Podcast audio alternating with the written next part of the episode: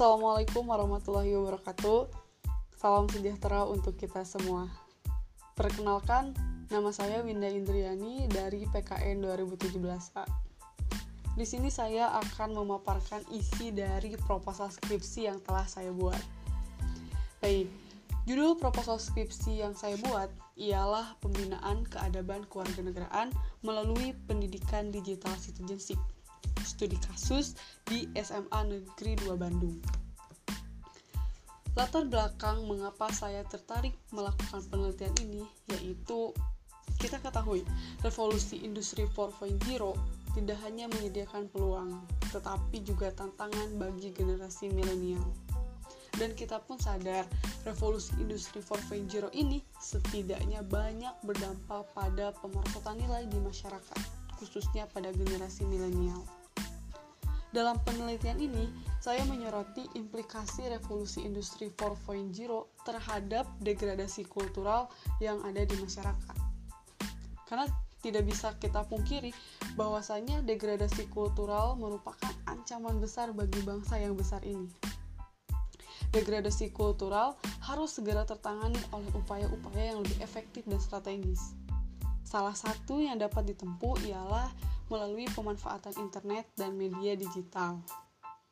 Berdasar pada penelitian survei yang dilakukan oleh Henry Kaspi tahun 2018 tentang penetrasi dan profil perilaku pengguna internet Indonesia menunjukkan bahwa warga digital di Indonesia masih jauh dari kewarganegaraan digital partisipatif. Maka di sini poin pentingnya yaitu harus adanya sebuah pendidikan atau pembinaan yang berfokus pada nilai-nilai yang diperlukan di era ini. Nah, peneliti meyakini salah satu cara dalam menumbuhkan kewarganegaraan digital partisipatif yaitu dengan digital citizenship education yang di mana dalam konteks pendidikan digital citizenship dapat diartikan sebagai upaya meningkatkan kualitas keterlibatan individu atau remaja yang terlibat pada komunikasi dalam jejaring atau daring agar lebih efektif dan bertanggung jawab, terutama yang berhubungan dengan masalah yang berkaitan dengan domain publik. Di sini, setidaknya ada tiga identifikasi, identifikasi masalah yang terdapat dalam penelitian ini. Yang pertama, revolusi industri 4.0 tidak hanya menyediakan peluang, namun berdampak pula pada pemerosotan nilai di masyarakat, khususnya pada generasi milenial. Yang kedua, warga digital di Indonesia masih jauh dari kewarganegaraan digital partisipatif, sehingga perlu adanya pendidikan digital citizenship untuk menciptakan warga negara yang partisipatif. Dan yang ketiga, pendidikan digital citizenship diyakini mampu menjadi salah satu bentuk pembinaan keadaban kewarganegaraan yang tepat untuk dilakukan saat ini. Kemudian, berdasarkan permasalahan yang telah diuraikan pada latar belakang tadi, maka penulis membuat beberapa rumusan masalah agar terarah serta sesuai dengan permasalahan-permasalahan yang telah disinggung dalam latar belakang. Adapun rumusan masalah penelitian ini yaitu sebagai berikut. Yang pertama, Bagaimana perencanaan program pendidikan digital citizenship dalam membina keadaban kewarganegaraan di SMA Negeri 2 Bandung? Dan yang kedua, bagaimana pelaksanaan program pendidikan digital citizenship dalam membina keadaban kewarganegaraan di SMA Negeri 2 Bandung?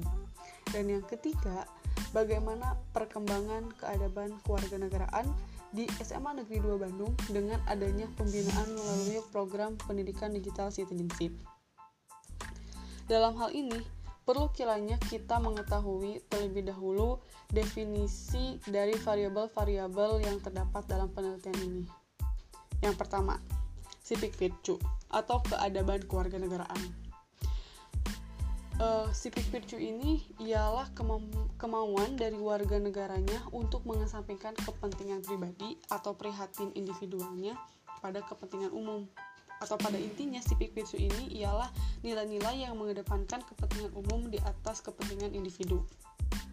Yang kedua, digital citizenship education. Uh, digital citizenship education ini didefinisikan sebagai hak sipil, politik, dan sosial warga negara dalam aktivitas online mereka.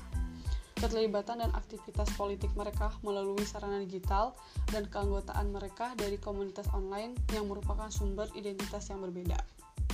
Maka dengan jelas, di sini peneliti bermaksud ingin meneliti sebuah pembinaan yang selaras dilakukan di era sekarang untuk menangkal adanya degradasi kultural pada generasi milenial. Pendekatan yang digunakan pada penelitian ini adalah pendekatan kualitatif dengan metode studi kasus. Dalam penelitian ini ditekankan agar peneliti dapat fokus menggali secara mendalam mengenai pembinaan keadaban kewarganegaraan melalui program pendidikan digital citizenship ini. Adapun lokasi penelitiannya yaitu di SMA Negeri 2 Bandung yang berlokasi di Jalan Cihampelas nomor 17 Cipaganti Kecamatan Coblong Kota Bandung. Peneliti memilih SMA Negeri 2 Bandung karena penerapan program pendidikan digital citizenship di SMA ini penerapannya sudah baik dibandingkan dengan sekolah SMA yang lainnya sehingga dapat menjadi sumber informasi dalam mendukung penelitian peneliti mengenai pembinaan keadaban kewarganegaraan melalui program pendidikan digital citizenship. Lalu, guna mendukung penelitian ini, maka peneliti memerlukan partisipan dalam penelitian.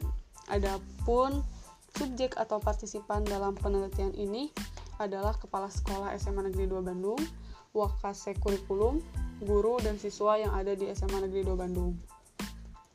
Baik, Selanjutnya teknik pengumpulan data. Dalam penelitian ini, saya menggunakan teknik pengumpulan data dengan cara wawancara, observasi, dan studi dokumentasi. Kemudian, cara analisis datanya yaitu dengan tiga cara. Yang pertama, reduksi data atau data reduction. Yang kedua, penyajian data atau data display. Dan yang ketiga, menarik kesimpulan atau verifikasi.